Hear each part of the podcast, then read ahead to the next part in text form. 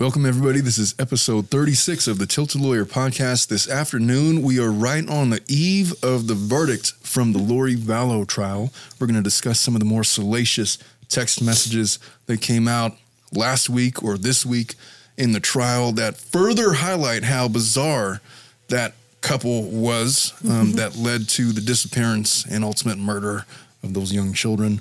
We're going to discuss um, the Letecia Stauch verdict that came down and the judge's scathing remarks upon sentencing. Other than that, we're going to do about an hour and a half, so you might want to strap in and uh, let's get started. What's up, everybody? I'm Omar Serrato, experienced and practicing attorney, fierce litigator, and unofficial commentator on the most popular legal issues of the day. I'm the host of the Tilted Lawyer podcast, joined by Ileana Colon Rosa and the TLP crew, where we break down the human aspects of law that everybody wants to talk about. I've been a practicing attorney for many years, but nothing in this show is or should be taken as legal advice. We're not going to pull any punches. We might even get a little bit dirty, but we want you to join us anyway and we are back. So, Lori Vallow, the last time that you were here, Ileana, we did a whole show uh, exposing the bizarre cult like religious beliefs that were, I can't even describe it as the actual Mormon religion. Mm-hmm. There's been a lot of people that have tried to summarize the Mormon religion and what it stands for. Mo- most famously, South Park came up with an episode where they did a whole uh, synopsis of what they believed it was, and I'm not saying it was that, but um, I'm just going to guess that the uh, that the takeaways from Lori Vallow and Chad Daybell, this guy that couldn't sell any books, he he he had an annual salary. It came out at trial about of, of like thirty thousand dollars a year. Okay. So remember we talked about how he was writing all these religious yes. books and. Mm-hmm on uh, the end of the world and his bizarre religious beliefs. Well, he didn't really sell many books, and um, his wife was the breadwinner in that relationship, the one that he murdered, or Alex murdered, or somebody murdered. And yeah, his total income was about thirty thousand dollars a year, and uh, he looked like. Um, well, I don't want to come on on his looks too much, but he just was not the type that you would uh, imagine would get caught up in, in a thing like this with uh, a lady like uh, Lori Vallow. But I have my hands on some of the text messages that the prosecution used to prove the conspiracy to murder not just Tammy Daybell, his ex wife, well, his deceased wife, not just Charles Vallow, uh, who was Lori's uh, deceased husband, but also the children. So these text messages completely circumstantial. And here's the big takeaway: they were doing closing arguments today, and they were trying to tie this case completely together. And the thing that they they didn't release the audio of the closing statements live. Like they've been released since, and I've been trying to get like transcripts or something. I've I've heard most people just comment on on the highlights of what was said in the closing arguments, and it was the the, the stuff that you would mostly focus on death of the children and the, the phone call, the text messages that were insinuating that there was a plan and that Lori took steps furthering that plan. Just typical stuff. And the closing arguments from Daybell's team was like, okay, well, I didn't hear a single text message ordering for the murder of children or um, show me one piece of evidence where she knew that her children was dead because the whole time she was keep all she kept on saying was her children were safe that was their main uh, closing argument right so um, one of the things that the prosecution hit on was that Lori Vallow was all about sex, money, and crazy offshoots of the Mormon religion. And then the defense team was like, well, obviously it wasn't about sex because have you seen Charles Daybell?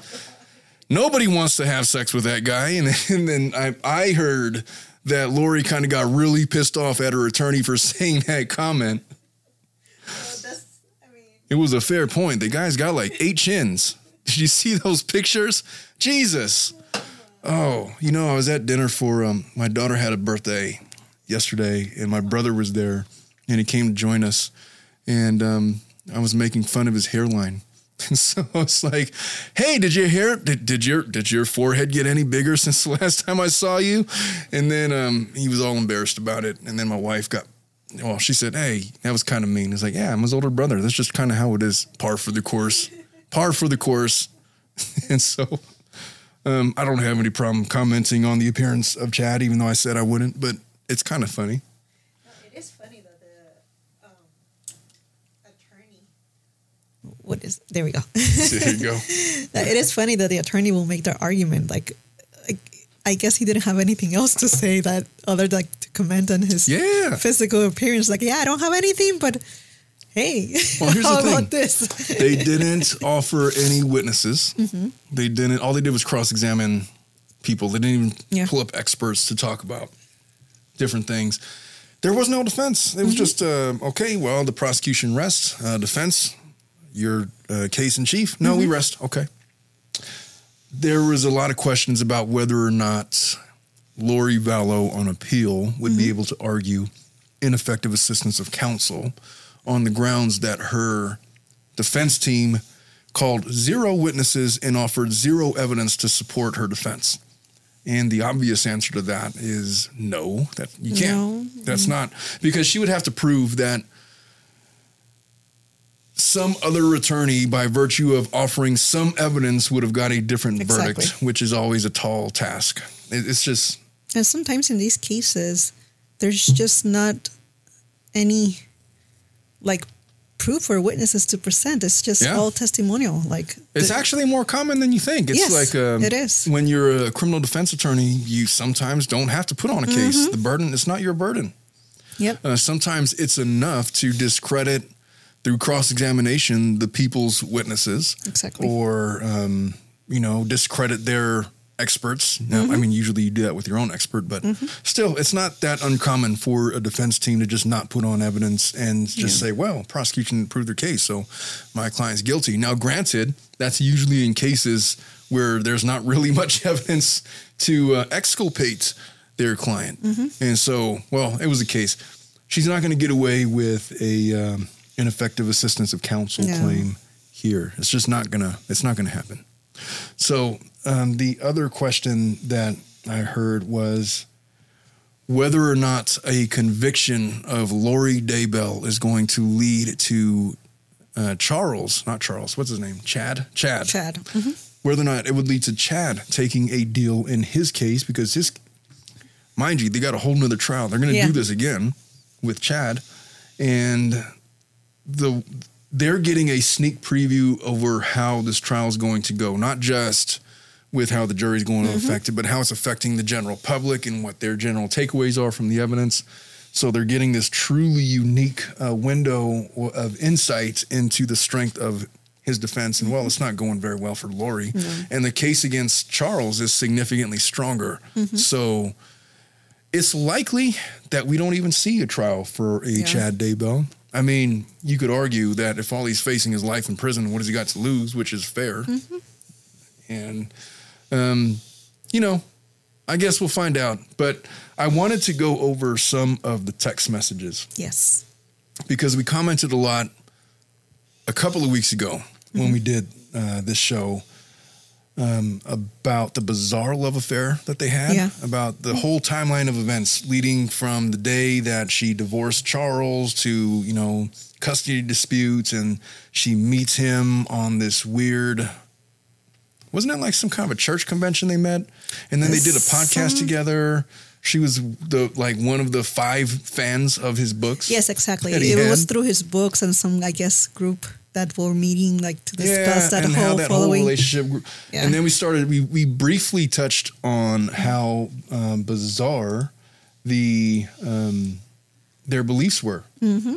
but I had no idea until I read some of these text messages just what we were talking about. Hmm.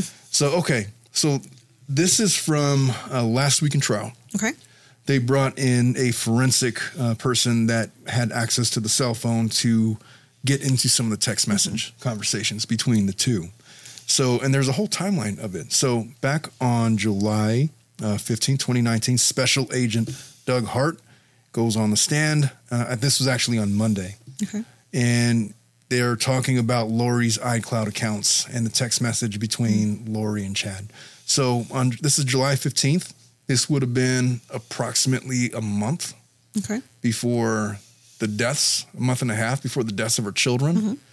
And um, one thing that did not stand out to me before reading these text messages was the children passed away before Tammy did.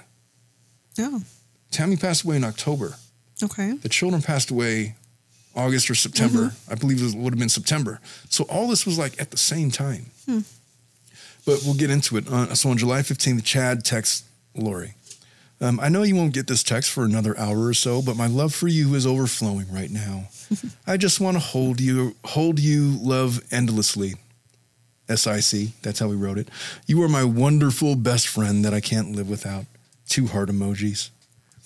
If your husband sent you a text message like that, what would you think? I would just. I'm not. I mean, that's the type of stuff that he knows not to send me because I'm gonna be like, Ugh, My wife would think I was being funny. He's Yes, like, exactly. He's like, Are you uh, trying to be an asshole right now? Like, what's your problem?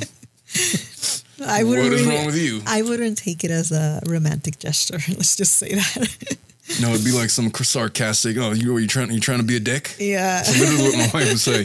So Lori responds, um, and yet you are, because he said he didn't want to live without her. And he says, and yet you are so sad. Three sad emojis. Missing you. Just landed. Got to get to work. So this is. He's still married to Tammy, and they're.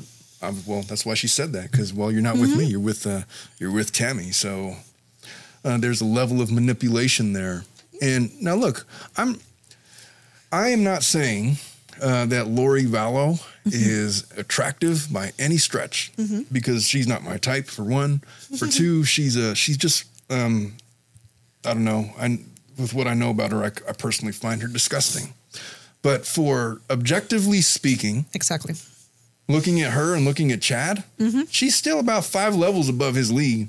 He's probably like a rookie ball, and she's double A, and so he's he's hitting above his pay grade with her, and so she's probably got him all uh, whatever. And you know, um, what's weird about it is his wife was not really unattractive. you No, she was fine. She seemed like a, a, a decent woman, a good wife. I mean, I don't know anything about their relationship other than it ended up in death. Um, but my take on what happened to Chad is there's probably a level of manipulation on both parties. Chad manipulating Lori Okay. with him convincing her. And you wouldn't think that you could do like sh- seriously, she fell for that.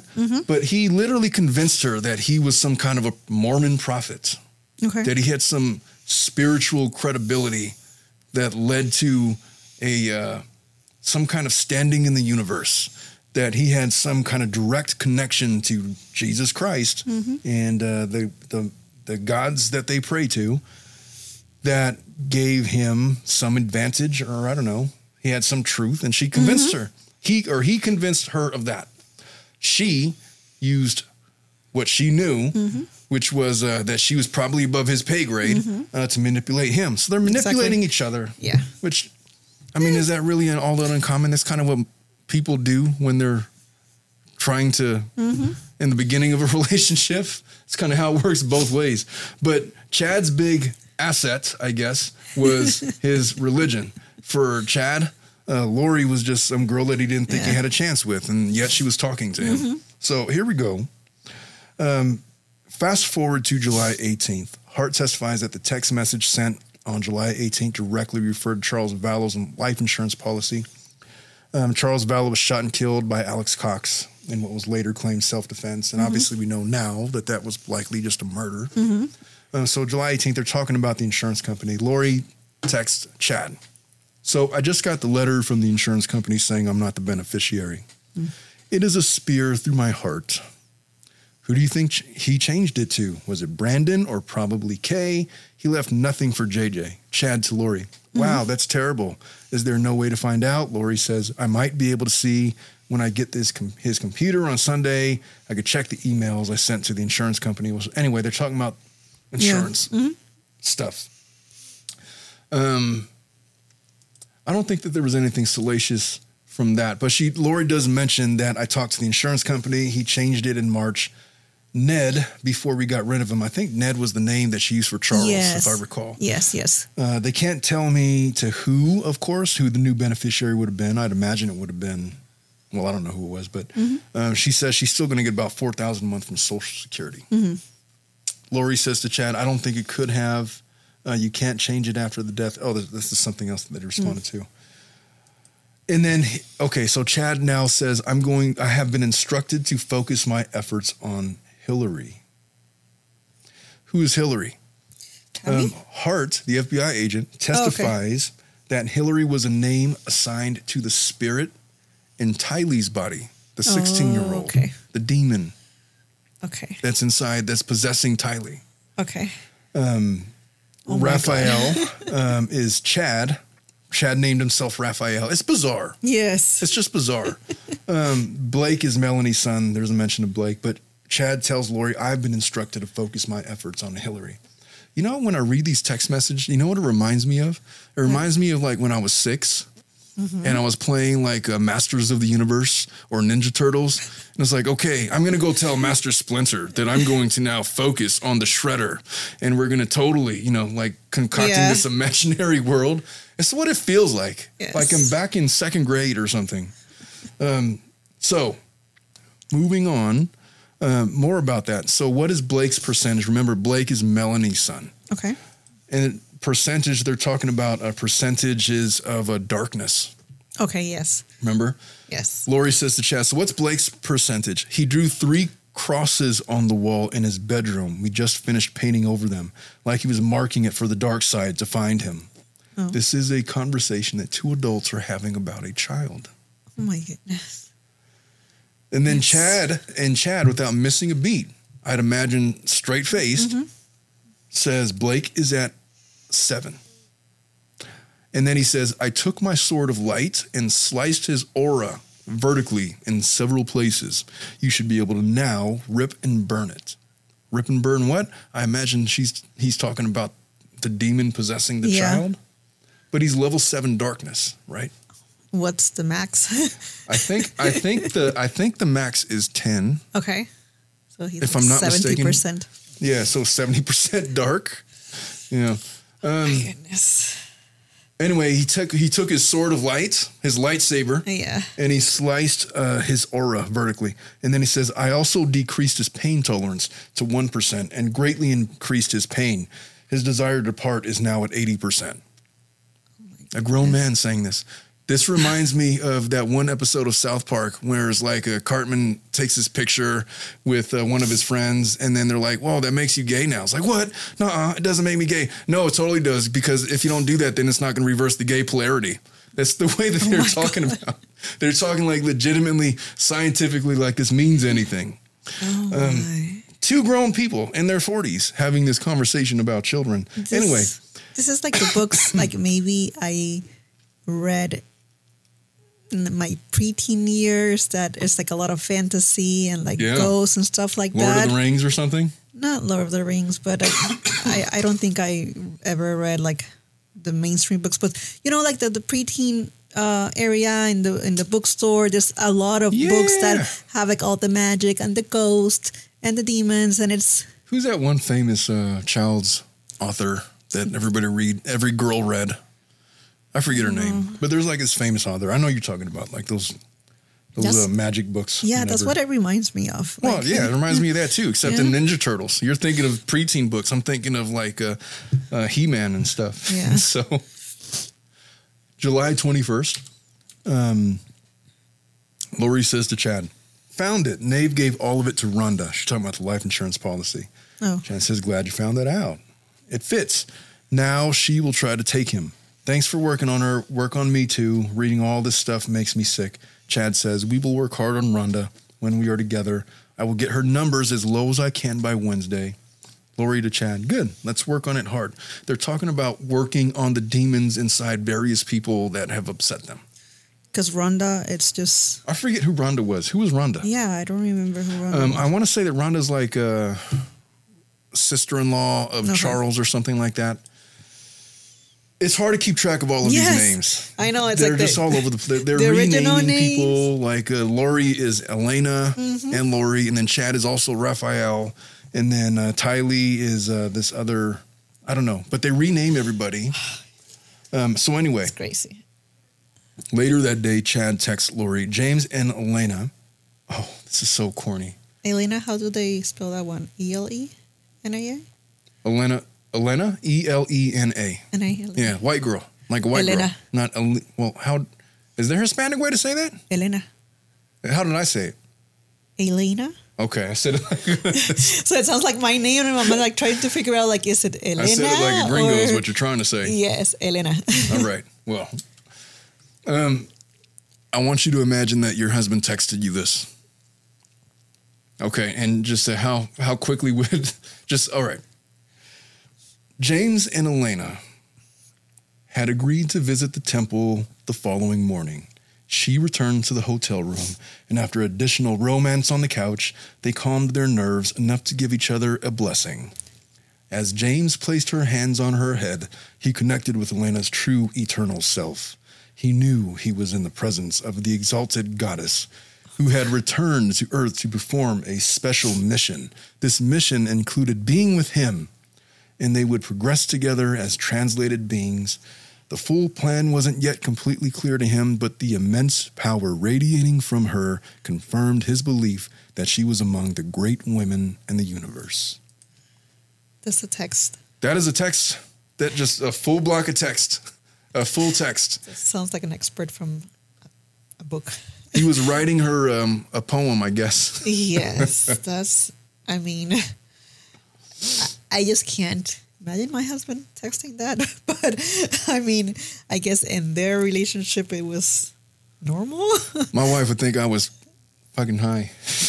yeah, like it, It's like, what are you on? Are you tripping on right now? or somebody's told us cell phone or something like that. That's just Charles Bukowski, the great writer, uh, would say that this this writing is lifeless. This writing is dog shit. This writing makes me want to vomit. I could see why he only made thirty thousand a year. This is not a writer. This is a fake, uh, wannabe writer.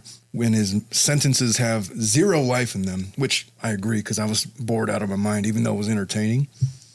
It's just bad writing. yeah. It doesn't say anything. It's like an eighth grader uh, wrote it, you know. it's using big words and he mixes like I guess the magic, mystery, whatever. But he's Religion. manipulating her. You see what he's doing? He's he's exalting Yes. her to the level of Mormon goddess, who has um, a, a great woman. She is a great woman in the universe. Power radiating from her confirmed that she was a great woman. Immense power, he says. And uh, her true eternal self, Elena. I said Elena. It's Elena. El- I'm not going to say that. You know what? You're making fun of Elena. me. I could tell. I could feel your Elena, well, i i in between Elena and Elena, you can say Elena. I don't know. It's You it's know what, not man? E. Um, It's like Helen, but in Spanish it's Elena. Yeah, but it's I feel like when when you say Elena, I Mm-hmm. feel like that's how I said it too. But you said I said it Elena. Elena, yeah. Like It, it doesn't matter. It doesn't matter. All right. Yeah. So moving on. Now, on July 21st, Charles had just passed away when Mm-hmm. he's texting her all of this poetry that he sat under a rainbow in the forest writing with his Book of Mormon books and his stack of his own personal prose. Um, July 23rd, 2019, Lori texts Chad, um, Good morning. I'm missing you. Didn't sleep much. Need you to check JJ. Now, JJ, her son, the Yes. seven year old. Weird stuff happened in the middle of the night. It's like they distracted us with Blake. When you get home, check Tylee. She's being super sweet and helpful, and she cleaned her room. She is. Uh, she got switched. This is totally not her. See if she got switched. oh my. So imagine you're a 16 year old and you're living your life, you're cleaning your room, you're trying to be a good kid, and your mom is secretly believing that because of that, you are possessed by a demon. Hey, check if somebody switched her. Oh. Chad, could you check if she got switched? That's literally what she said. Chad responds, Yes, she was switched. Please let me know when you can talk and I will explain it. Who knows what the explanation was? But It's- Tylee sealed her fate by being a good kid. And JJ sealed his fate because, well, I'm not even sure. She didn't even say what he was doing. She just says that uh, weird stuff happened with JJ. It's like they distracted us with Blake. It's like she will tell him all this stuff so that she could get like the reassurance of, I guess, whatever they believe in of the demons. And it's like, okay, now I have an excuse to get rid of them. It's, bizarre. Okay, so my take on it is she definitely genuinely believes um, in this nonsense. Mm-hmm. And she genuinely believes that this guy is an authority figure mm-hmm. and possesses some kind of secret knowledge. Clearly, she believes, right? Mm-hmm. She is leaning on him very heavily to figure out whether or not her children are possessed. Hmm. To the point where, like, they came up with levels of darkness, and she believes in his lightsaber. and she believes that he can tell or has communication directly with somebody could know whether or not their children have been switched with a demon or not. That's crazy. It's frankly uh, knowing that those children were living with that lady is uh, just really sad. So July 29th, this is six days after the whole that whole conversation. Chad tells Lori, one question, do you want me to call? do you want me to cause pain yet to those two threes that you're riding with? The two threes. He's talking about the two kids that are riding in the car with her. Threes, as in level three darkness Okay. right? Um, he's asking if you want me to cause pain to those children. What does that mean? How is he going to cause pain? That wasn't exactly clear from the text messages, but they're having this conversation. Lori answers, probably hold off on then till we arrive. They're going to be, they will be mistake to deal with. She meant miserable. They will be miserable to deal mm-hmm. with, but I'll text you if they start acting up and we can zap them. They're talking about Yeah. children. Chad says, Sounds great. Yes, if they're going to act up, we'll at least give them a reason to scream. And then he says, I love, cherish, reassure, and adore you. The, mo- the wonderful memories just keep coming back. You are mesmerizing. Raphael is one lucky guy. He's the Raphael. Again, imagine your husband says some bullshit to you like that. I mean, oh Like, what in the hell is wrong with you? And this lady, you said that she was deemed, like, I guess not crazy. Oh, no, the competent. She was competent she was competent trial. on trial, but did So- she have any other, like, I don't know, mental health issues that although she's competent, like, it could be managed with medication, schizophrenia, or something like that? Because this is like, Well, one one of the questions going into the trial was whether or not she was going to plead guilty or not guilty by reason of insanity. Mm-hmm. But no, she didn't plead that. okay. She just pled not guilty. I think I guess the defense thought circumstantially, if all they have is circumstantial, then they don't have enough to convict. Mm-hmm. And she was found not competent to stand trial, At some but then point. sh- she was found competent. So I don't Mm-hmm. doubt that she had a mental illness. I don't doubt that at all. yeah. I think if she was going to assert a defense, that would have probably been her best shot at it. But getting a diagnosis like that, not understanding what she was doing was wrong. Yeah. Honestly, little- I would believe I would buy that way before I believed that she didn't have anything to do with the murders. Mm-hmm. Yeah. Because I if I'm reading these text messages, I believe that she probably believes that all of this is real. That's why I'm like, how? like, I don't believe that Chad thinks that it's real. I think that it. Well, I don't know what he believes, but I I just get the impression that he's making it up as he goes, and mm-hmm. she's kind of just going along Yeah. with it, and he's convinced her because of whatever weird stuff she was into mm-hmm. that it's it's this is a real thing. So, at any rate, continuing on, um, Hart he testified that uh, the message was about hurting children. He said that the threes referred in the message were Brighton and Blake. Those are Melanie's sons. Um, and the message shared with the jury, Chad and Lori also say that Kay Woodcock, that that's the grandmother, uh, does not appear inclined to share the life insurance money with Charles Vallow's death, prompting Lori to call Kay and her husband Larry Jerks, uh, whatever to that. On July 30th, um, Chad says to Lori, I got the inspiration to go back to my original death percentages that helped us track Charles, Ned, etc. Tammy is very close. Her percentage has fallen steadily since Hiplos left. Hiplos. I feel like I Googled that a couple days ago, and Hiplos was like some kind of a. Like Greek god or something like that. It sounds like. no, not uh, like a Mormon. Who is Oh, yeah? Hiplos? I don't know anything about Mormon religion. I mean, Well, I had to Google it. Um, Hiplos being a Chad, oh, it's a Chad creation. Unscrambled spells Polish, and didn't Charles have a Polish background? Well, it's not a real thing. It's something that he conjured, Okay. he made up. But they refer to other, like, very specifically Mormon religious phrases. Um, Hiplos was not one of them. That was Chad's bullshit.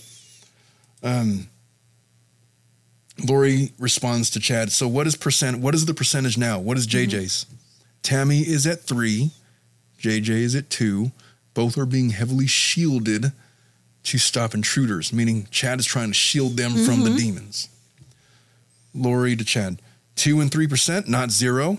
Chad says, "I'll explain to you when we talk." Okay, and then she says, "I'm still feeling hot for you." Ooh. And then he says, "Yes, we might need to release a little steam when we talk." oh, he's such a Chad yes. oh God. Weirdo. Um, which is sad because how I interpret that text message exchange is that the children were being normal. Yes. Lori was having a moment of being normal with the kids, but she's being distracted by this fucking weirdo Chow, Chad. And um, oh, you mean they're not zero? Seriously, at two and three percent? Okay, I'll be on my guard. You know. So, who do you hold? Okay, who do you hold more at fault? Chad for his active manipulations, or Lori for allowing herself to get pulled into this obvious bullshit. I think it would depend a lot on how how much um Chad really believed what he was saying. Like since the of course the trial is for uh what's her name? Lori. Lori. Lori, um, I mean, other than what has been uh, shown from like his text messages and stuff like that, I can't really tell like if he really, really believed this. But if he didn't believe on it, then of course on him because he pr- pretty much manipulated her, manipulated her. I don't know. It just Here's why I don't think he believed it. Okay, so when you speak to somebody that actually has authority on a mm-hmm. subject, say another lawyer, mm-hmm. and you ask them questions, like there's moments of clarity where obviously they know what they're talking about, and when mm-hmm. there's not, when there's a roadblock, they'll say, "Oh, I don't know." Yeah. um, I'm going to have to get the answer. But he seems like he just makes it up on the fly. Yes, there's yes. never an instance where he doesn't know the answer. He's playing this role as if he has this divine connection to the supernatural that's feeding him with these answers, which is why he knows that he's full of shit. And he's playing it off. And Lori is the only dumbass that ever believed him to this degree. I wonder if, I wonder if Tammy put up with this kind of stuff. I wonder if he tried to get her into it. It's like, you know what, Chad? Could could you just No. do that over there, please? Enough with the whole Hiplos thing. yeah. But Lori is um she she bought into it. So okay, um, after they talk about they need to release a little bit of steam. Um, on August seventh of 2019, this would have been about a week later. Lori texts Chad, "I love you." Talking. Oh, I love you. I oh, I love you. Taking Braxy home now. I'll check on her. She's asleep. She put a bunch of holes in the walls and doors. Definitely had demons helping her. Probably a thousand. Oh, Mel wants us to come up there now, but I said next Thursday to Sunday. What do you think? We are both so tired of taking care of demons. We are weary. Please ask the Lord to take them. We just had a big fight. Probably no go on next week. Two sad emojis. Chad says, My heart is crushed, but I will never stop loving you. Missing you, heading to the girl's funeral. Emma was her teacher and is one of the speakers. This is very difficult, but I will abide your request to not talk. I hate causing you pain because I love you more than ever. He's just such a total dipshit, man. Yep. This guy. It's sad because from what she's saying, it seems like she was just overwhelmed with the children and she just wanted to have a childless life and wanted to get rid of them. Like You know, they were like an um, inconvenience to her. it's sad because I joke all the time, like even before we came Yeah. on the show, like uh, nobody wants to watch my demon ass kids. You know, it's like go on a vacation when? Who's going to take them for more than a day or 2 Um, you know, my kids are not demons. They're just th- a three and a four year old. They uh, they they're, They're crazy. They're hard. They're a lot to watch. They're but think and, and her children were not three and four. No. I'm talking about 17 mm-hmm. and 7 mm-hmm. And JJ was not. I mean, he, he was special needs and all, but I mean, they're not babies. No. So she was just inconvenienced at whatever. Mm-hmm. I don't know, man. It's it's just it's it's sad. I feel like based on watching the Netflix documentary Mm-hmm. and hearing her eldest son describe what it was like growing up with her, mm-hmm. that she was once a normal, good mom that put her children first and she was a drama queen for sure and she got away with a lot of stuff and she manipulated a lot of people but then she runs into this guy and then it just totally warped her mind mm-hmm. and where she signed off on murdering her children. And her ex-husband and Tammy Daybell and then was perfectly fine with putting the blame on her brother Alex Yeah. remember that whole Yes. thing remember when when Alex was like you know what they're totally setting me up to be the fall guy and Yeah. the next day less than 24 hours later he was dead Yep. Gun. and then um, obviously it was her because there was also the text message, and it came out in closing arguments today that the prosecution pointed out. Remember when they had the whole paintball incident, Yes. and then Tammy was like, "Hey." Weirdest thing happened. I was taking out the groceries and someone shot a, a paintball gun at me. What? That was crazy. And then um, there's text messages from Lori where uh, that freaking guy can't do Yeah, anything right or something like that. She's obviously talking about Alex. And uh, well, then ten days later, then she she was dead, or he was He dead. was dead. Mhm. Yeah. Um, okay, so going back, August 9th, uh, Lori texts Chad, uh, "Can you check Nathan Pacheco? See what the level he is. Is he light? Also, Mike Stroud. Mel G thinks he went dark, but I think he's light." Chad says, "I'll check those two. Any guess on Pacheco?" Lori says, "Just tell me." Chad says 4.1 dark. Lori, nope, I get 5.1 light. Part of our team. And then Chad says, we'll go with your answer. Why? What's wrong with your picker? what about Mike Stroud? Seriously? He's done a great infiltration job. You know what I think is going on there? I think that Chad got jealous that she wanted, that Lori wanted to call one of those guys light. Yeah, the Pacheco one. Pacheco or Stroud. Yeah, well, anyway, Lori liked him because he was being nice to her. Mm-hmm. And then Chad got a little jealous and said, No, no, he's not light. He's dark. We'll talk That's about it later. Come over. We'll talk about it. Let off some steam. Freaking idiot. I mean, I'm curious, like, what, how exactly, what's the method for determining what percentage of light or darkness? Oh, I pulled it out they of his ass. That's what he did. That's, Yes. that's how they did. Exactly, because one is saying five and the other one is saying four. Like, how they're She didn't say getting four. She said 4.1. four point one. Oh, okay. Chad says, No, 4.1 dark. And, and Laura's like, No, I get 5.1 light. He's part of our team. And then Chad got really pissed. He's done a great oh, infiltration job. He's tricking you. He's facing what he's saying. So the next day, uh, Lori, Lori to t- uh, Chad, um, please check JJ. He just woke up. He's saying crazy stuff and won't go back to sleep. He's talking to Blake. It's weird. Chad says JJ is still JJ. I am told his spirit recognized Blake as evil and is unsettled by him. They're talking about a seven year old yes. right?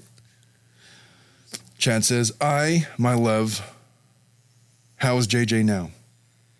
It's weirdly phrased. Lori says, he's better. He was just up talking nonsense for like two hours last night. I'm sure they were bugging him. Is he at zero now? I miss you. Chad says, yes, he's at zero. He's probably, he probably was partly through the veil talking to people both light and dark. This is like a daily thing where they're um, playing with this make believe superpowers that they have. It's just so bizarre. Like, So there's this uh, moment of clarity that Lori has. She says, Do you think there is a perfectly orchestrated plan to take the children and we just have to wait for it to be carried out? I feel lost. I feel like we should be doing something to help. Chad says, There is a plan being orchestrated for the children. I was shown last night how it together, but it has been taken from my mind, of course. Lori says, What should I be doing? Chad says, You were doing everything right, my love. the Lord told me she was right on track. He said to just keep resolving the telestial issues so you are unencumbered and fully free. So, telestial is a specifically Mormon religious phrase uh, that means of or pertaining to the lowest degree of glory. Ask me what that means. I don't fucking know. No idea what that means. Glory of what? The lowest glory of what? I don't know. But celestial is uh, specifically um, a. Well, I don't know if it's exclusive to Mormon. It's just a. It's a religious term. Yeah. Um, the telestial kingdom is the lowest of the three degrees of glory. It is believed by the Latter day Saints church members to correspond to the glory of the stars mentioned by the Apostle Paul in the King James Version translation of 1 Corinthians 1541. So it's in the Catholic Christian Bible, and the Mormons have adopted it as a term meaning something completely different. Uh, September 3rd, Alex says to Lori, Oh, this is uh this is not Alex and Chad.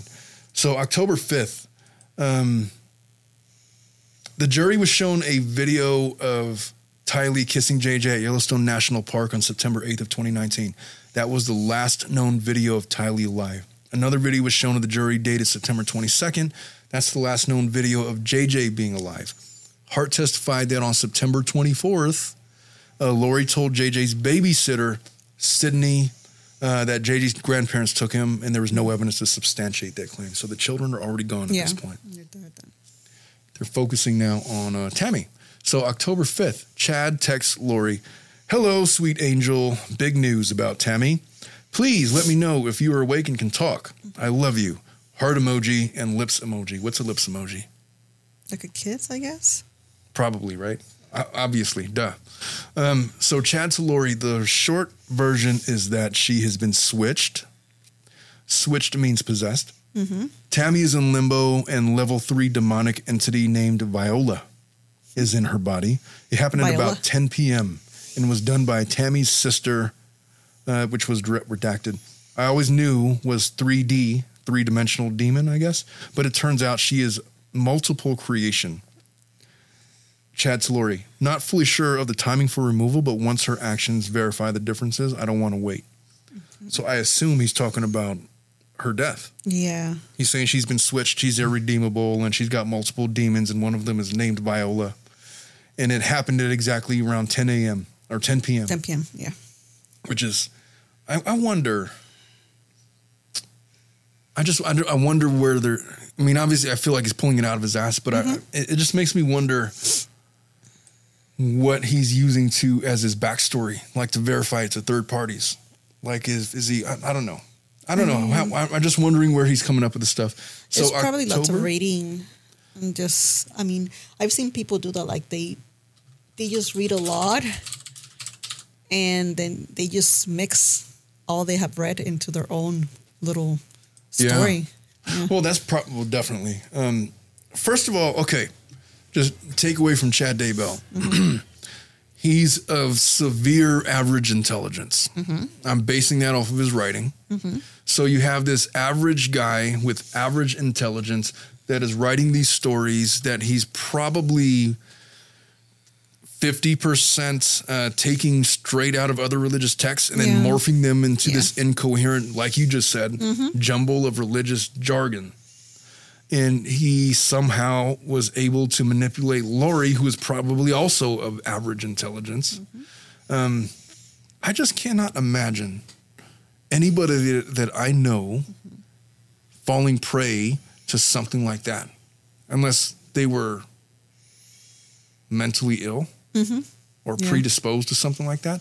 Like if you try to, like my daughter is 17, somebody try to come over her over over there with uh, this level three demon stuff, she would uh, laugh him out of the room. I, I would hope. I would hope. But like, um, if I try to pull this stuff on my wife and like try to trick her like I'm some kind of a prophet, um, there's no chance in hell yeah. that would have worked out at all, like ever. Yeah. There's no chance. If your husband tried to do that with you, you'd probably think he was a freaking weirdo. Yeah, Um, exactly. I, I, don't, I don't know. But I, I, I mean, I do understand that there's people that do fall for those things. Yeah, there are. There are. I guess she was just one of them. I mean, she had some sort of issues that were not resolved, and somehow she just, I don't know, believed that type of thing. Well, she was. Um,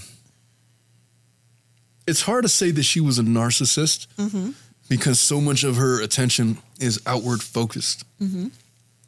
Like she sincerely worshipped this guy, Chad, for mm-hmm. whatever reason, became fixated on him. Clearly, that's not what narcissists do. But she clearly had these uh, extreme ideas of grandeur where, you know, the, these big, grand religious thoughts and ideologies that she really wanted to be true. Like she truly believes that she is some blessed, chosen angel here to enlighten the world, and her and Chad are going to, um, in the next realm, um, absent this uh, trial, post this life, uh, become some fixture of uh, heaven.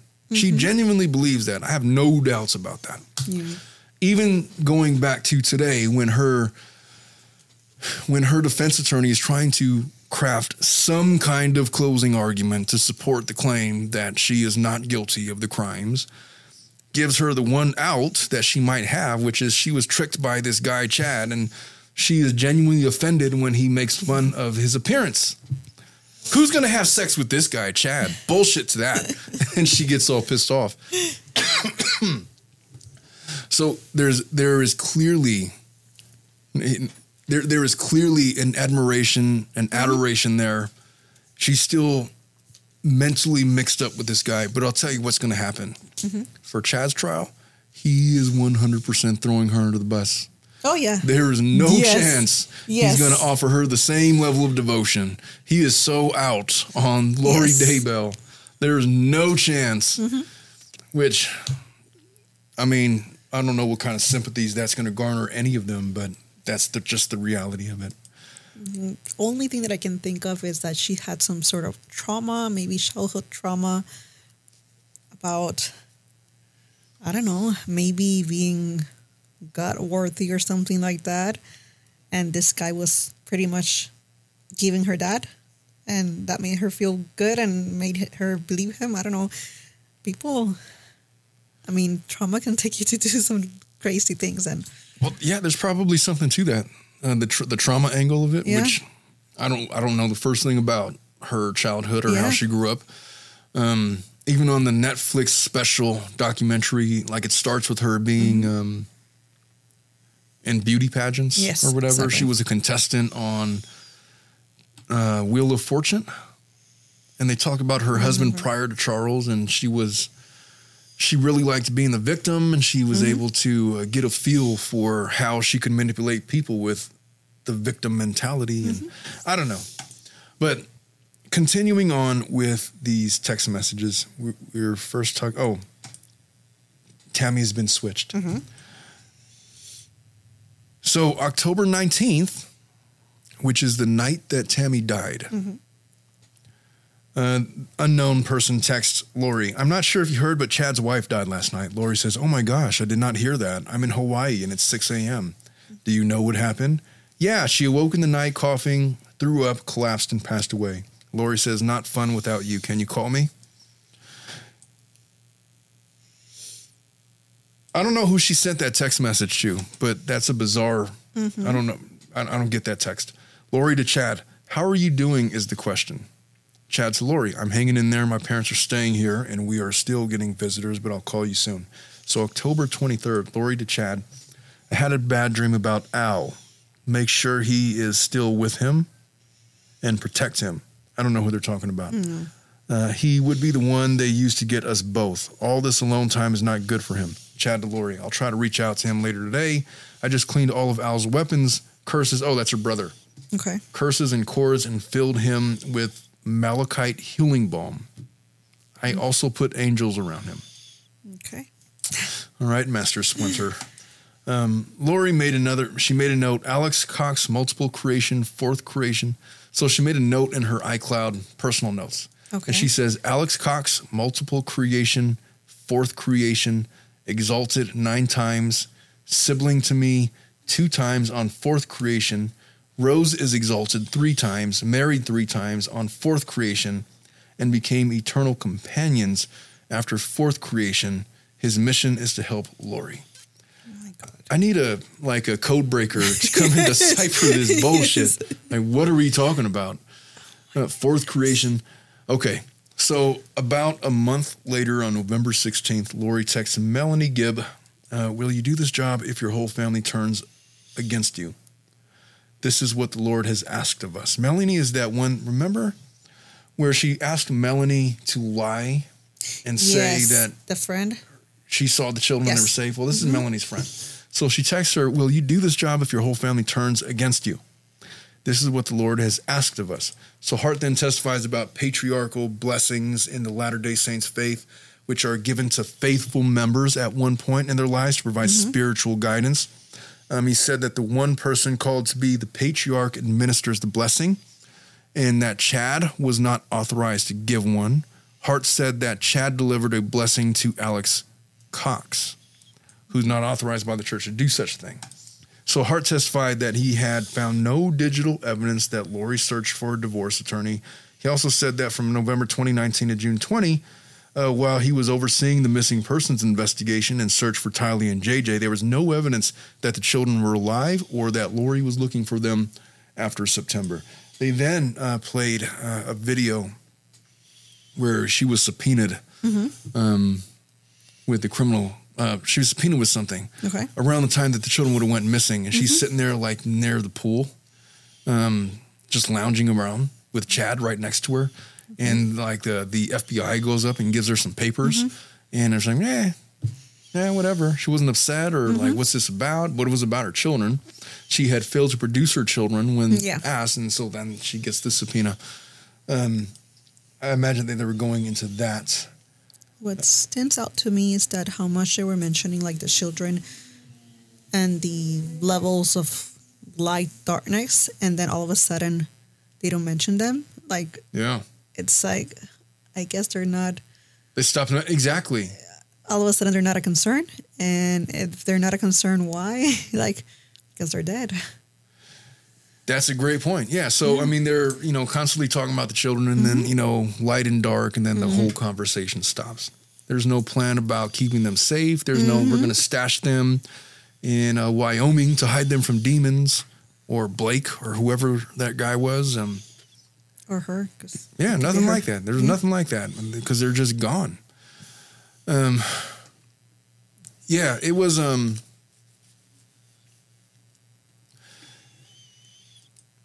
to say the least, it, it was a. It, it was bizarre the way that they conducted themselves, specifically in October, and then they just disappeared to Hawaii Yeah. and they're going on this vacation and they're taking those stupid married photos that we talked about and made fun of last week and you know these uh, oh infamous pictures. So aside from those text messages those were demonstrating just the bizarre uh, religious beliefs that they had. There were other text messages where they were talking where they were sexting back and forth. And they read those texts uh, back and forth. I don't want to hear those. no, you don't have to hear those. but they just had this weird, peculiar relationship. I can At only imagine. Oh, uh, you saw how corny he was like Yeah. writing her religious poems and stuff, and then they were reading these these sexts in court um, in front of the jury, and everybody's like cringing. oh God. Oh, it was so bad. Like I'm reading one right now. I'm just I'm just not. I'm just not. I'm not doing it. I'm not going to do it. But they're really bad. At any rate, yeah. So closing arguments today. The prosecution focuses on these text mm-hmm. messages. Mm-hmm. Remember what they had to plant, what they had to prove. They had to prove that there was a common scheme, mm-hmm. that Lori acted in furtherance of the scheme and directed people to carry out the scheme that led to the deaths of Tylee and JJ. Also, Tammy and Charles. Charles is going to be a separate trial. Yeah. Tammy's going to be a separate trial, but these are specifically for the children. They showed autopsy photos of the remains of Tylee and JJ. They believe um, that little JJ, the seven year old, was probably suffocated with Okay. a plastic bag. Um, they don't know how Tylee died, but her body was hacked up and burned as if they were trying to dismember it. Um, and they showed those photos to the jury to remind them that this is why they're here. there were the text messages that indicated that you know Alex screwed up the the killing, um, and the prosecution focused on that. And the best that the defense team could come up with was the fact that show me one text message where they knew where Lori knew that her children were dead. Show me one text message where she knew that they weren't alive, mm-hmm. right? And that's all. That's it. It's all circumstantial. So right now the case is to the jury. Okay. Deliberating. I would say that they. I, I was guessing they were going to come back with a verdict today, but apparently not. It's already five thirty four. Yeah. Is Idaho on Pacific time or no? I don't think so. Idaho. I think it's central. Either central. No, they're on Mountain Standard Time. Oh, mountain. Mountain Daylight Time. It's six thirty five over there right now. Okay, It's 5:34 so where we're at. yeah. So they're an hour ahead. It's already yeah, it's already six thirty. I doubt the jury comes back with the verdict, but Mm-hmm. you never know. Last time when we were doing um, that one case, they came back with the Murdaugh trial in North Carolina. Yeah. They stayed extra late. They may, um, but just uh, gauging it, it doesn't look like uh, that's happening right now. I'm No. going to the live feed with Law and Crime. Um, No, that Murdaugh one, the jury just wanted out. they were done with it. you know what? It looks like the jury went home for the day. Yeah. They deliberated for about three hours, 54 minutes, and they are done. So, no verdict for today, maybe tomorrow. Maybe. Maybe. Um, what do you think are the chances that they come back with a not guilty on account of, oh, yeah, there wasn't a text where she knew that they were dead? I doubted. I mean, like, there's just so much. I mean, you don't need like an actual um, confession just to realize that she knew that her children were not alive, not looking for them. Like, that, I don't know. Well, here's what might have. Okay, if I'm a juror, if I'm going to believe Yeah. that Lori didn't have a role to play, because the, the the evidence that stands out the most in my mind is the text messages about Alex, about how he screwed things up, Yeah. and obviously these text messages where they're talking about so cavalierly about people that are just deceased. The fact that you had mentioned just now um, about how daily she was texting about her children, and then all of a sudden children are no longer mentioned mm-hmm. ever, except to other people she's trying to convince that they're still Yeah. alive. Um, that stands out. And then there was also other evidence that was presented from Chad's perspective, Okay. where after the fact, he spoke about Tylee. One of the witnesses mm-hmm. from the family came out and said that Chad was just like whatever with the children, and he was speaking about Tylee in the past tense mm, Yeah. Saying that she didn't like people and she didn't like me, and um, which was really telling because Mm-hmm. she probably didn't like his pudgy, marshmallowy ass, his weird ass uh, religious recitations, trying to convince the children that they were demons and whatnot. Imagine what how he must have been with the sixteen year old, and you know, there's this weird freaking guy coming over their around their mom, and I'd imagine she didn't like him. I Yeah. mean, you know, it's, it's it's always a weird relationship, the step parent mm-hmm. relationship, especially when you're being introduced to an older child that you know they're not babies, and so they've already Yeah. fully formed their opinions. Yeah, they're going to look at you a little more critically, mm-hmm. and then who's this weird guy? And so, but he spoke about her negatively. He probably didn't like Tylee, the fact mm-hmm. that she was maybe an impediment to his getting in good with uh, Lori. Yeah. And JJ was probably just a pain in the ass. Yeah. I mean, so therefore, demon. Exactly. And uh, well, his trial may or may not happen. But my prediction is that he's going to take a deal mm-hmm. where he's going to get life in prison without possibility of parole, no death penalty, no mm-hmm. nothing like that. But as part of his agreement, he must recant certain testimony mm-hmm. That supports Lori, meaning he has to testify against Lori. He's going like, yeah, I'll do that. I'm doing that for sure. Yeah. I can see him doing that. He's a Chad. I'm sorry for the people that have that name, but he's a Chad. he's a Chad. I, Yeah. don't, I don't know, but he's um he's something for sure. Uh, he's got such a he's got a face that he's, he's got one of those faces that you just want to punch him in the face. Especially knowing all of the stuff. Like even his uh, Lori's eldest son mm-hmm. said, I saw him in the courtroom and I wanted to beat his face in with a shovel, mm-hmm. which I thought was reasonable given given the circumstances.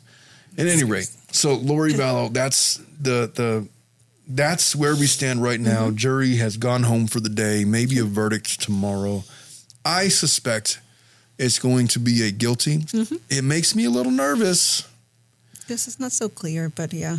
that they went home after four hours of deliberation because it means that they're hung up. Somebody's hung up on some Yeah. kind of specific issue. They're probably ten to two or eleven to one right now, and somebody's trying to do the. Uh, they're they're holding out as the, the last bastion of hope for Lori, but um, we'll see what happens tomorrow. Uh, the other trial that we were following with Oh, yeah. uh, Letecia Stauch. The one that had the verdict already. Yeah, so she was um she had I just wanted to play the uh the verdict, not the verdict. I wanted to play the uh, judge's sentencing statement because he kind of said what a lot of people were thinking. So, mind you, Okay. in this case, I don't know if we talked about it when we did her show, but she was literally flipping off people, flipping off witnesses. Yes. Yes. And the judge at one point threatened to, um, if you do that one more time, I'm going to take your hands and bolt them to underneath the table, and nobody's going to know it except for you, and it's going to be really uncomfortable. And if I have to treat you like you're a 12 year old, I definitely will. So he was very patient and very uh, respectful of the defense team the entire time. Letecia, with all of her uh, antics, was carrying on, um, trying to stare down witnesses and do different things. But she was found guilty pretty quickly. There wasn't there wasn't a whole lot there. Okay. And if you recall her case, she was the one, the stepmom that murdered that 13 year old boy when he was in his Mm-hmm. Bed, and she stabbed him like 21 times, um, caved his face in with a shovel. Um, and shot him a couple of times with a 22 caliber uh, rifle, Mm-hmm. and then try to hide his body under the the, the underpass of Mm-hmm. the freeway near um, well in Florida. there was uh, some heartbreaking um, testimony in that case, but specifically, I just wanted to, for closure purposes, uh, play some of the audio from the judge because he summed it up just pretty beautifully. Okay. Now, rem- remember, her defense tried to play off this idea that maybe she had multiple personalities.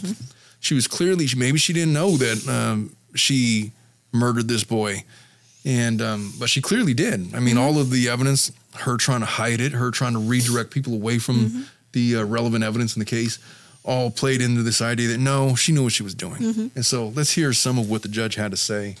I'm going to bring it up here on the screen so everybody can see it. And this is taken from the Law and Crime feed. Uh, but let's let's take a listen to uh, the judge here. No. bad, There you go. and that would be enough to make you really angry. A parent's worst nightmare is getting a phone call letting them know that something has happened to their child. How much worse must that nightmare be when law enforcement asks not for a picture of your loved one, but rather DNA and dental records. I've also heard it said that one of the worst tragedies a parent can experience is to outlive a child. I have known people, both professionally and personally, who have gone through that. It never leaves them, but the sharpness of the pain does diminish to some extent over time. I cannot fathom the pain Mr. Stauch and Ms. Bullard have experienced as a result of the defendant's actions. A sentence in a criminal case such as this will not change the fact that their son's life was taken from them, and no sentence I impose and nothing I say will ever change that fact. Ms. Stauch, you betrayed the person you loved enough to marry. You told your husband lies and took away someone he loved. You took away every day that Mr. Stauch or Ms. Bullard could have had with their son. When you take a life, regardless of how you do that, you forever alter the future. Neither Mr. Stauch nor Ms. Bullard will ever see their son graduate from high school, go through the joy and the pain of that first love, or get married. They will never know what kind of impact their son may have had on the world if only he had lived to become an adult. And had Gannon's body not been found, they never would have known what happened to Gannon. They would always have had a lingering doubt about what happened to Gannon. And I cannot imagine the pain and sense of loss associated with that. You betrayed your daughter, Harley Hunt. I cannot imagine the emotional impact that you have had on her due to your selfish and calculated actions. This is a young woman that trusted you to put her interests above yours. This is a young woman who believed in you and believed you were innocent of this crime right up until the time that you pled not guilty by reason of insanity. And she still loves you. That's natural for a child, and it doesn't matter how much older they get. You were supposed to protect her. I cannot imagine the guilt she feels or the therapy that she will need to address your betrayal. There is no evidence that she had anything to do with the murder or your cover up of it, but some people still think that she is somehow involved. She wasn't. The incredible strength of will and courage that it took for her to come in and testify is amazing to me. But she did it because, as she said, it was the right thing to do. And while thankfully she didn't testify, let's not forget about Lena. You betrayed her too. You took her brother from her and forever altered her family dynamics. She will always wonder who she can trust and will always feel that loss. She was there the day you killed Gannon. His body was still in the house when she got back from school. At some point, you even claimed this eight year old girl helped you move her brother's body from the basement to the back of your car. That's just simply not true. As she gets older, Lena is going to want to know more and she's going to want to know if there was something that she could have done to prevent this. I hope she comes to realize that she has no fault in all of this.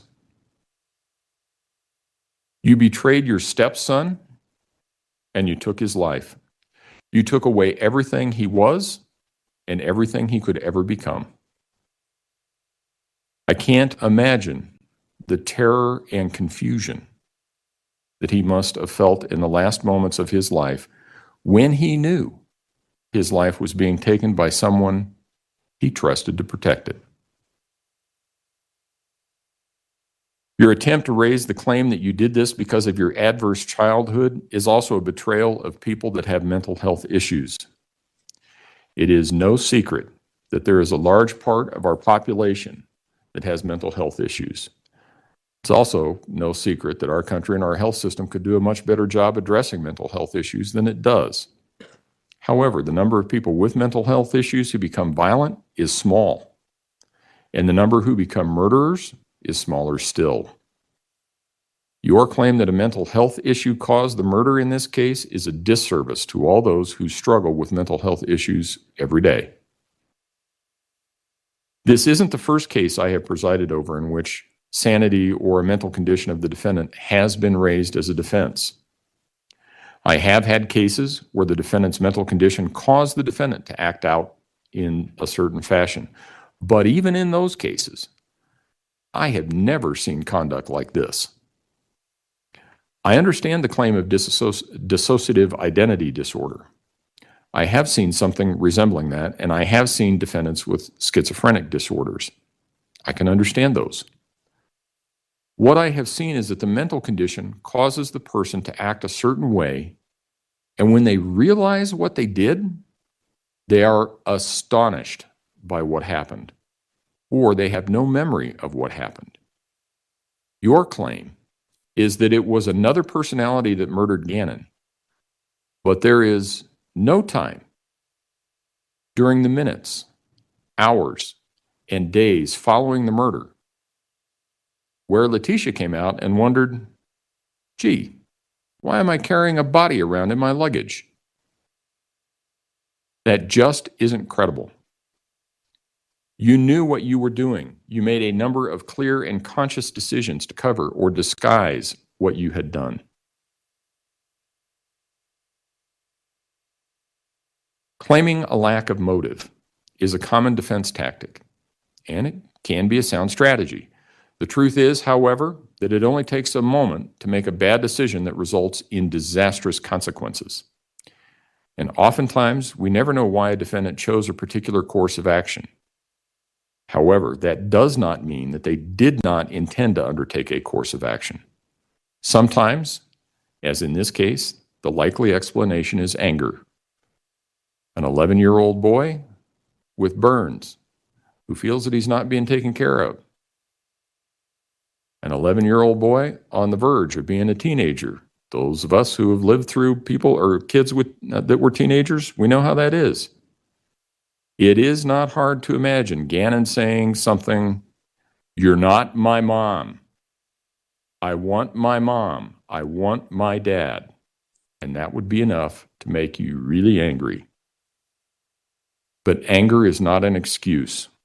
A defendant is responsible for the choices they made and the actions they undertook, even though those choices arose out of or, remote, or were motivated by anger.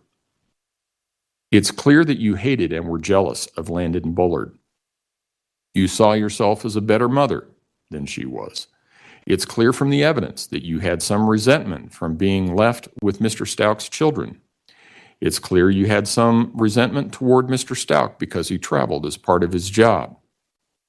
Some of that manifested as early as Al's assignment in Alaska when you made allegations against the people in his unit. That caused Al to have to return from Alaska. And in one of the phone calls that were played for the jury, you talked about having to take care of his kids while he was away, and what a good mother, were, uh, what a good mother you were. It's clear you felt trapped. You wanted out. You were searching for a new job and a new location in Florida. Mr. Stauch had been gone on his, assi- on his new assignment for less than two days when the fire in the basement occurred. I can imagine that you saw your whole future consisting of taking care of Mr. Stauch's children while he was off doing his thing, and that's not the future that you wanted. I can imagine Gannon at some point after he sustained his burns telling you you wanted his real mom and how that comment would have made you angry. You took your frustration and anger for the marriage, the child care, the absence of Al, and even living in Colorado you took all of that out on Gannon. The evidence suggests you first stabbed Gannon repeatedly, 18 times. Based on the number of defensive wounds, he was clearly conscious for some of that. He was certainly gravely wounded.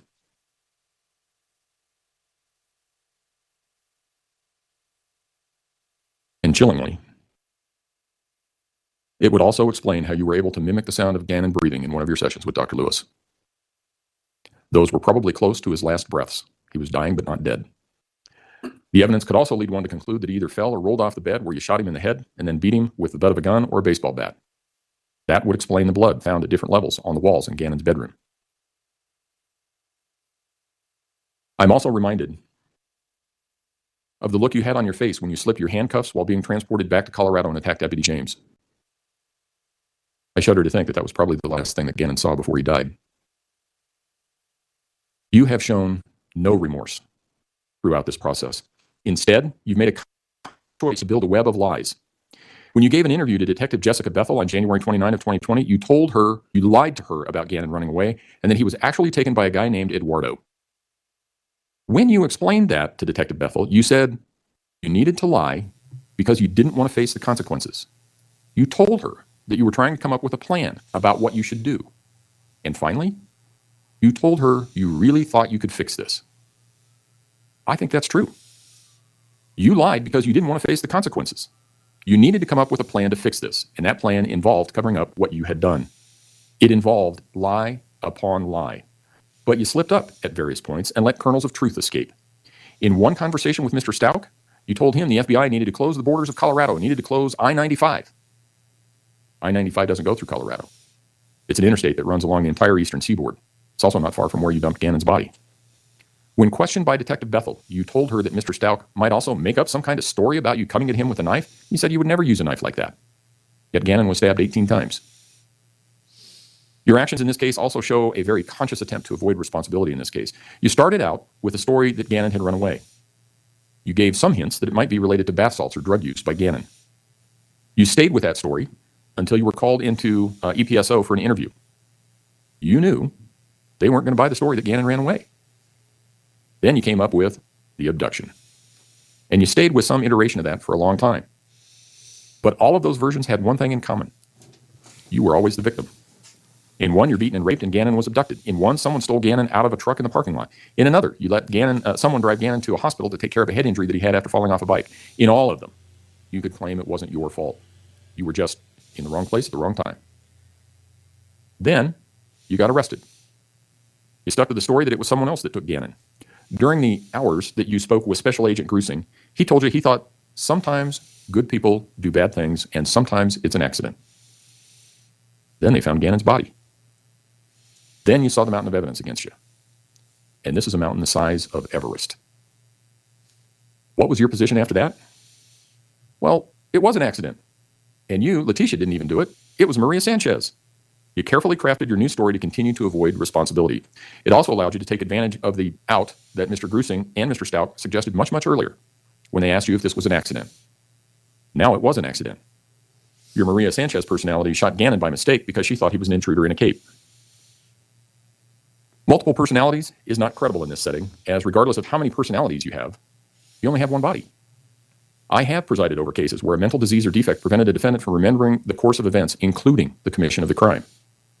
Without exception, those defendants have been terrified when contacted by law enforcement because there was a period of time in their lives that they could not account for. Their body may have sustained an injury, and they don't know how it happened. They may have some new object in their house or on their person, and they have no idea where they got it from. We all have free will, and we all make choices based on that free will. The people who suffer from the mental disorder you claim are terrified because their free will has been taken from them and they are subject, being subjected to things and experiences they don't understand and don't have any recollection of. You didn't behave anything like that. One of the purposes is to impose an appropriate sentence for the criminal conduct that occurred. Another purpose is to punish an offender by imposing a sentence that takes into account the seriousness of the offense. Yet another purpose of sentencing is to prevent crime and promote respect for the law by providing an effective, an effective deterrent to others likely to commit a similar offense. Anyone who's been in my courtroom before knows that I've said sentencings are the most difficult thing that I do. That's especially true in cases where someone has lost his or her life. Nothing I or the law can, uh, can do will ever bring that person back. I have handled hundreds, if not thousands, of criminal cases over the years. I think at this point in my career, I've presided over something like 200 jury trials. I've sentenced hundreds more defendants pursuant to plea agreements. This is not the first murder case that has come before me. This is not the first case I presided over which involves harm to a child. This is not the first case I've had where a person who was in an unhappy marriage committed a crime. Sadly, statistically, there is a high correlation between violent acts, including uh, murders, and family members. I have had a number of cases which have demonstrated one person's capacity for cruelty toward another human being. I can, however, say without hesitation that the facts in this case are the most horrific I have ever seen. Your conduct in this case deserves the maximum punishment that I can impose under Colorado law. As such, with respect to the charge of first degree murder after deliberation, I remand you to the custody of the Colorado Department of Corrections for the remainder of your life with no possibility of parole. With respect to the charge of murder in the first degree of a child under 12 by a person in position of trust, I remand you to the custody of the Colorado Department of Corrections for the remainder of your life with no possibility of parole. Those two sentences will merge. If you have questions about that, you can ask your attorneys. With respect to the charge of tampering with a deceased human body, I'm also going to sentence you to 12 years, followed by a three year period of parole. That sentence is to be consecutive to the life sentences that I've already imposed. With respect to tampering with physical evidence, I'm going to impose an 18 month sentence. That sentence is also consecutive uh, to the murder char- to the sentences for the murder charges that I have imposed. I also understand, with the consent of the prosecution, and I'm assuming no objection from the defense, that I will dismiss all the charges in 20 CR 3170, close that out, subject to restitution, give the people uh, 49 days for restitution, 14 days for response, and if there's an issue, we will set it within the 90 days. Uh, within 90 days from. I think that resolves all outstanding matters. I'm not sure what those other charges were, yeah. but it involves restitution, so the DA is going to have an opportunity to put on uh, restitution evidence. You know what's interesting about that case? Last time we did this episode with uh, Letecia Stauch, I kind of empathized with their defense counsel because yeah. I. I told you that that was the worst opening statement I'd ever heard. And because he was basically apologizing for how shitty of a case he had and he looked like he didn't want to be there and you're going to hear some things and yeah, my client did it, but she has rights and so we're here. There's the Mhm, yeah. tenor of his opening statement. And I had mentioned worst I'd ever heard. Um, the judge actually um, not the judge. I I heard him give an interview, and on that interview, the interviewee or interviewer had commended him on doing a good job, which I mean, he did a reasonable job. I don't know if it was a good job. I mean, how, how good of a job could he have done under the circumstances? But I had a lot of empathy because that was like a case that somebody slaps on your desk. You have no choice. You work for the public defender. You're going to have to take, you're the guy that's going to be taking it. But um, he gets up there and he says that he was disappointed in the verdict. And then I lost all respect. I didn't lose respect. I just, I just, I was like, fuck that guy. you know?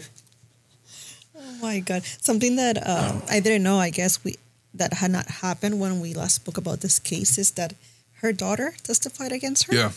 I didn't know that. because her daughter initially during the time where they're trying to figure out where Gannon was um, was making statements with her mom in support of her mom because she didn't know what would, she Yeah. believed what her mom said and then she later came to find out the truth and so she had to go in there and testify against her mom Wow. and uh, the same thing with her brother uh, there was other family members that came in and testified and um, it was really sad Yeah. it was really sad. Like her brother came in there and like started crying because how could a sister do such a thing? Mm-hmm. Nobody's on her side. I mean, you did that to a 13 year old boy. He's like the mm-hmm. sweetest little boy. And what's burned into my mind with this case is that one video that we had listened to where you could hear his voice and he's crying and she's like telling him all kinds of crazy stuff and mm-hmm. He just said he, that he was concerned about his burns and mm-hmm. it, it was it was a hard one to listen to but when i think about this this case i think of that little voice and then the judge kind of put it together. Mm-hmm. You thought that you were a better mom than his biological mom and then he probably made some smart ass remark that Yep. you're not my mom or i miss my dad and you lost your shit and then you murdered him mm-hmm. And then he says that of the 200 cases that I presided over, jury trials, um, I've seen some bad cases. This is the worst I've ever seen. And being in this profession, um, just fact patterns, it's one of the uh, worst that I've ever heard. The way that he was murdered and then having to just days before his death uh, hear that he was being tormented by this evil lady Yeah. That was straight out of a horror novel. And she shows she shows no emotion while the judge is saying all that. She's just there like Oh, I, you should have asked her. Uh, so, what personality is sitting in this chair now? Yeah. You know, is this Maggie? I wonder what her darkness level is. I know. And what what is her assigned name? Oh, I wonder what demon is in her now. Oh I wonder what Chad's gonna do about it. we can ask Chad. I wonder if he's gonna get his lightsaber and and and and slice oh her aura open, so that we could burn the demon. Maybe we could decrease her pain tolerance to one to give the the demon more incentive to leave. I don't know. I've learned a lot of things today on the oh show. yes. Oh yes. about how demons and angels work for one, multiple personality disorders. But that judge, he he did. He put it together. Mm-hmm. That was he said. She offered all these explanations. First, she was raped by a guy named uh, Ramon or something like Eduardo. that. Eduardo. Eduardo, that's what it was. I remember because my husband's name I was like, oh, great. Well, it wasn't that Eduardo, but no. and then there was another like she was uh, kidnapped or something, or someone had kidnapped him, and then she thought he was an intruder in a cape. It It's, you know what? Um, what do you think if? What do you think is worse? To get the death penalty, knowing that you're going to spend probably 10 to 15 to 20 years in the appeals process before your death of execution actually comes and um, you're going to sit on death row until then or just you're going to get life in prison without the possibility of parole which which would you prefer I feel like the life term with no possibility of parole, it's it depends on the jail pris, pris, I can never say the word prison that you hmm. go to, but I would like to think that she's gonna have a hard time just living through the, that life sentence, and that if she were sentenced to death penalty, it's more of a I don't know. It's more for the family rather than make her suffer. Like it just so quick that it's like, okay, yeah, that person is gone and doesn't really get to suffer through the whole life sentence. I, i, don't know. feel like people could adjust to living in prison Yeah. Mm-hmm. and have like a fairly normalized life That's true. like they're just reality their universe shrinks it's within the, the, the confines of the prison Mm-hmm. and the confines of their cell and um, they find entertainment where they could find it and Oh, they yeah. just acclimate to it their brain just adjusts our brains are bubble. Mm-hmm. malleable and um, i feel like prison without parole is probably not all that bad for people that are subjected to it they at least know they get to live they get three meals a day Mm-hmm. in commissary and they get um, they they adjust to whatever life they're allowed to have in prison. And with good behavior they could their accommodations don't have to be all that bad. You know they're not all going to be sitting in maximum security prisons. And so Yeah, that's another thing because I mean that's a whole other subject about how the jails work here and all of the rights that the people have that are in jail that I guess don't necessarily. well believe Punish? it or not our prisons are amongst the worst. Yeah, they're not the worst Mhm. yeah, I know they're not the worst. but they're amongst the worst okay, there's an argument for the reverse of that okay, which is make the jails more rehabilitation centers, but actual rehabilitation centers, and send them to like a condo, and they get to cook from the cells. Or they still have to work, but they're like working on themselves towards some specific goal, and then they're rehabilitated, and then they don't commit more crimes. And in those countries, uh, I'm thinking specifically of the Netherlands, or was Yeah. it Holland or something like that? It was in there. those countries that had seemed like paradise. Yeah, and they don't have crimes, and everybody's perfect, and Yes. you know, I mean, I don't know, maybe, maybe it works. Yeah, I can't ever see us reform, reforming prison life to that in America. There's no chance, but um, maybe it works. yeah, It's uh it's one way to go, but I think you still have to have some mechanism for punishment for the Yes. Letecia Stauches of the world and the Lori Vallows who demonize their children and murder them. And, you know, what is the consequence? Mm-hmm. And to that, you know, I, I once wrote a, a paper in law school arguing mm-hmm. for an extension of the Eighth Amendment, for mm-hmm. arguing for an expansion of the death penalty um, that it should be not just for uh, murder cases, but they should extend it to violent rapes and child molesters and that kind of stuff. Um, on the grounds that it was not cruel and unusual, um, it was a, a sufficient deterrent for people that commit those kinds of heinous crimes, and that the Constitution was never intended uh, to protect or to act against the good citizens of that choose not to commit crimes. There has to be some mechanism by which we punish bad actors in the confines of the Constitution, and it should allow for putting to death those that commit the worst crimes. I'm trying to remember what I wrote. Some nonsense like that. I didn't know what I was talking about. I had to write a paper. I probably wrote it the night before. You know, it's one of those. I didn't. It was like a research. It was like a full semester. One of the last things we had to do in law school. I forget. I don't know. But yeah, I, that was my paper. And do I believe that today? Um, I don't know. I don't know, man. Ten years of being an attorney is uh, is worn on me. I don't know what I believe anymore. I was very idealistic in law school. I had lots of ideas, and I think most people are idealistic in law school until they. oh, until they get into practice and they figure out you ain't changing a goddamn thing. Like nothing is changing on account of you. I promise that. Um, gosh, I remember the one of the first my first court appearances.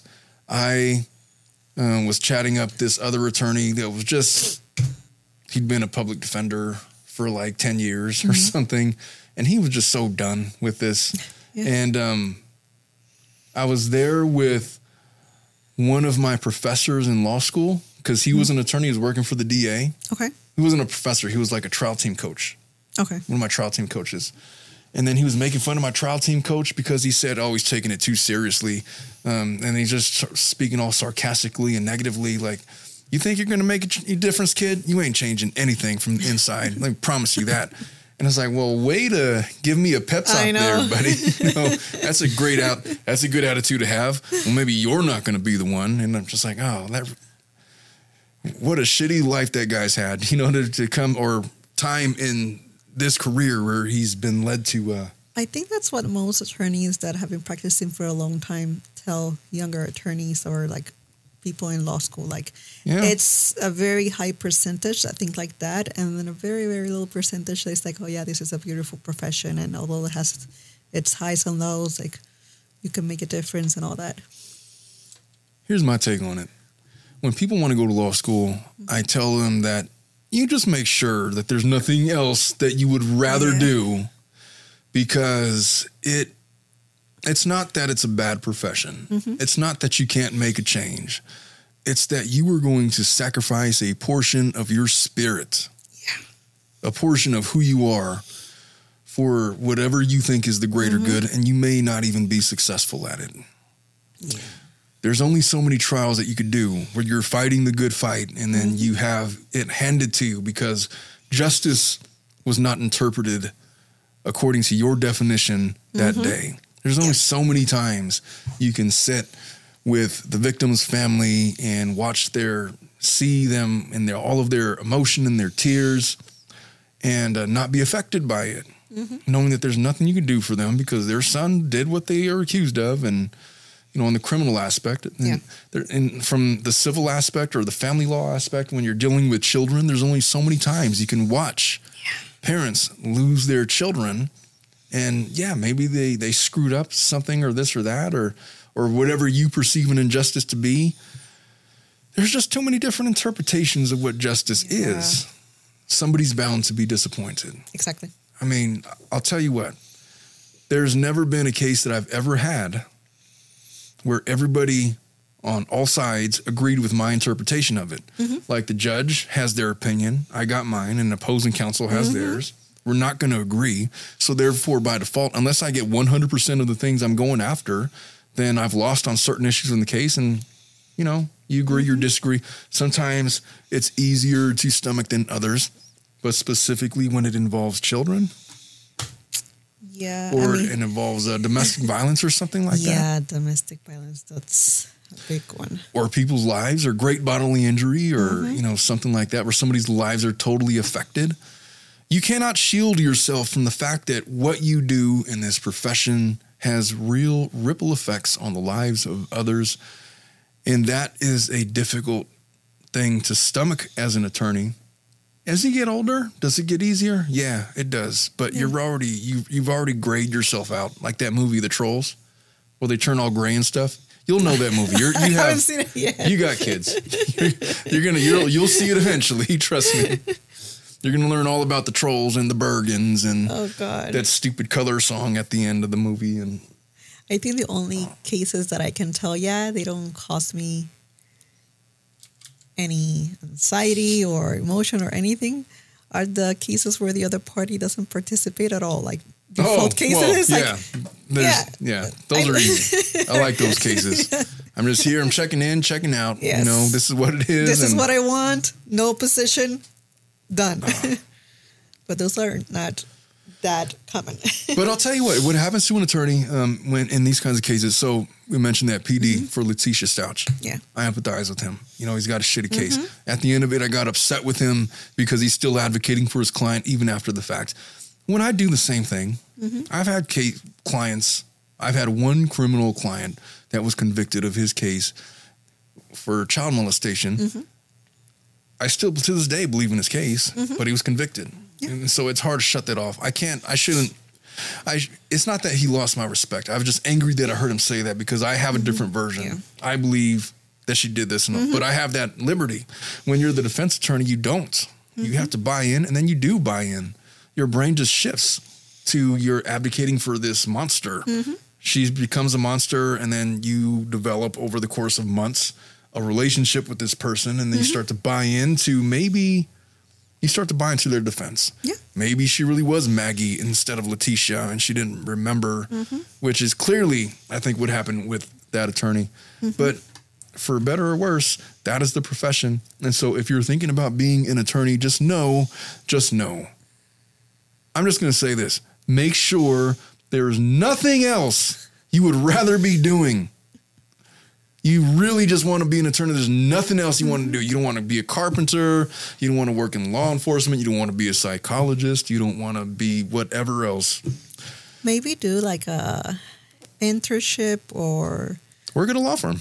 to a law firm, but for a couple of months, not just one or two days, for No, a like a couple year. of months, a year. Spend and a year then in undergrad or something. exactly, and then after that, make the decision if you want to go to law school. Because a lot of times, once you're in there, like in the middle of your Juris Doctor, and you realize like, oh, this is not what I thought it was gonna be. Yeah. It's a little bit late. and you're already halfway in. Yeah. And there's not really what am I what am I gonna do now? I just spent a year and a half learning all of this shit. Mm-hmm. And you're like a year and a half away from graduating and in the bar. Yeah. Um I mean, not saying that that's what happened to me, but I do remember before becoming, entering law school, I wanted to be a veterinarian. And I still love everything related to being a veterinarian. Yeah. I did do an internship and I realized I couldn't see myself every day smelling like pee and poop from the dogs. and I was like, this is nice, but I, I, I can't see myself doing this. no, you know, I, well, I have no desire to do anything like that, but I couldn't imagine, you know, I don't know, some people like it. Yeah, Some people, like, it. Yeah. My wife could probably do something like that. She's Mm-hmm. been wanting me to get like a she wants to get like a um she wants me to buy a farm. She wants to raise chickens and stuff and too. goats. I, I grew up with a farm and I want to retire with a farm. Maybe I could I could see doing that, but um, I'm not sure if I can cut it as a farmer. I'm not. Sh- I'm just. I don't have a. You know what? I probably could. I th- I'll tell you what. I prefer working with my hands a lot more than I prefer working in the law. With your mind. Sometimes it just depends. I have good days and bad days. Like But, um, everybody, yeah. I could see. She wants to buy like a compound and buy like goats and chickens. And Goats are fun. Rabbits and stuff. Very stuff. intelligent. Yeah. She wants to like harvest crops. It's like we've been trying to plant this lemon tree. We've planted it like three or four years ago. It's produced like two lemons Oh, in four years. Poor thing. It's like I don't think we're very good at it, to be no, honest. no green thumb there. but at any rate, we've been it's it's getting kind of late. Yeah. We've been doing this for an hour and 38 minutes. Ladies and gentlemen, this was episode 36 of the Tilted Lawyer podcast. Um, if you've been with us for the last hour and 40 minutes, I commend you and all your patience. I sincerely thank you for sticking with us all the way till the end. Um, we are going to either be talking about what was that case we were going to do? The one that we just came up on our radar. yeah, I don't know their name, but it's about the, The children's that- book writer. The children's book writer. Yeah. Yeah. there was that one. And then Um, there was another guy that was on death row. He's scheduled to be executed. Um, and it's, oh, I actually did my episode last week about this guy okay. who there was a a witness that ended up getting him convicted, but he wants to recant a statement because he was bullshitting because the cops put under all this pressure and he's facing execution like in a couple of days. Oh, wow. I was going to talk about him, but then we got this other case, the storybook killer. So she uh, writes a children's book about the death, about dealing with death and people losing your loved ones, and she's now been found. Well, she hasn't found anything. She They're accusing her of his accusing- murder. Maybe we'll talk about that one. Maybe you guys can let us know what you prefer to do in the comments. Maybe we'll throw up a poll and uh, see which people prefer. But at any rate, thank you guys for listening.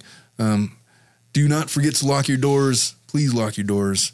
Please uh, do not fall into the trap of chads with weird religious ideologies. Hug your family members. You never know what's going to happen in this crazy world. And we will see you all next week. Bye bye. Thank you all for listening to the entire podcast. We really do appreciate that. And as always, you can find us on YouTube on the Tilted Lawyer Podcast YouTube channel or on your podcast carrier of choice. If you feel we've presented anything of value, please leave a five star rating, like, and subscribe. We always appreciate that kind of thing. And we do look forward to seeing you all again live every Thursday at 3 in the afternoon. We love you all. Take care. Bye bye.